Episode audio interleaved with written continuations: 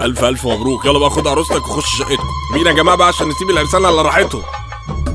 ومن هنا يبدأ التحدي الكبير. أول مرة يشوفوا بعض وهو بلبس البيت وصاحيين من النوم منعكشين ومعمصين.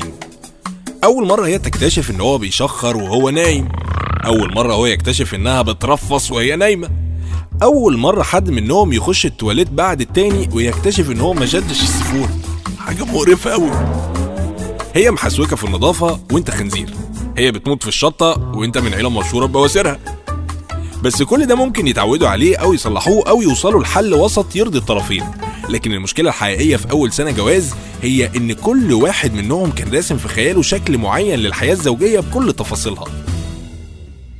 هي متخيلة إنها مريحة راسها على كتفه وبيتفرجوا على فيلم رومانسي كل شوية يبصوا لبعض ويقوم مريحها كلمتين غزل بقى.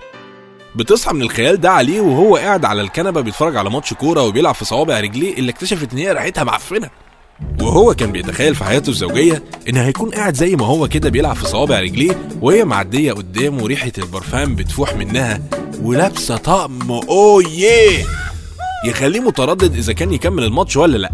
بيصحى من الخيال ده يلاقيها في المطبخ وشعرها واقف زي السلك. علشان ما راحتش الكوافير. وضربة ايديها جوه جثة الفرخة اللي هتطبخها وبتليطها بصل. والريحة بعيد عنك. جلة.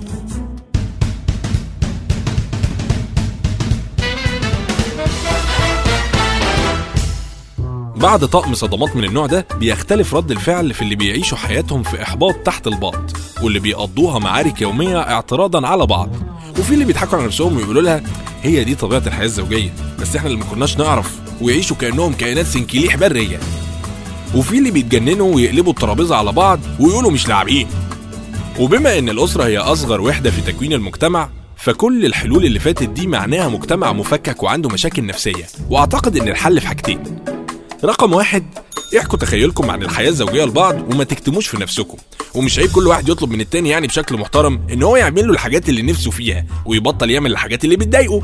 رقم اتنين وحياة والدك منك ليها ما تسرحوش في خيالاتكم قوي. يعني انت مش هتلاقي واحد يقعد 24 ساعة يقول لك كلام رومانسي لأن هو عنده مشاكل شغل ومسؤوليات بتخليه أغلب الوقت متوتر نفسيا. وطبعا الشغل والمسؤوليات الاتنين بيصبوا في مصلحتك انت في الآخر. ولا انت هتلاقي واحدة 24 ساعة مهتمه بنفسها وما حاجة غير إن هي تدلعك لأنها عندها مسؤوليات بيت ويمكن شغل ويمكن أطفال كمان وكل ده برضه بيصب في مصلحتك. ما تستعجلش واحدة واحدة هتطبقوا على بعض ومع الوقت هي هتقعد تلعب في صوابع رجليها وانت هتضرب إيدك جوه جثة الفرخة اللي هتطبخها وتليطها بصل.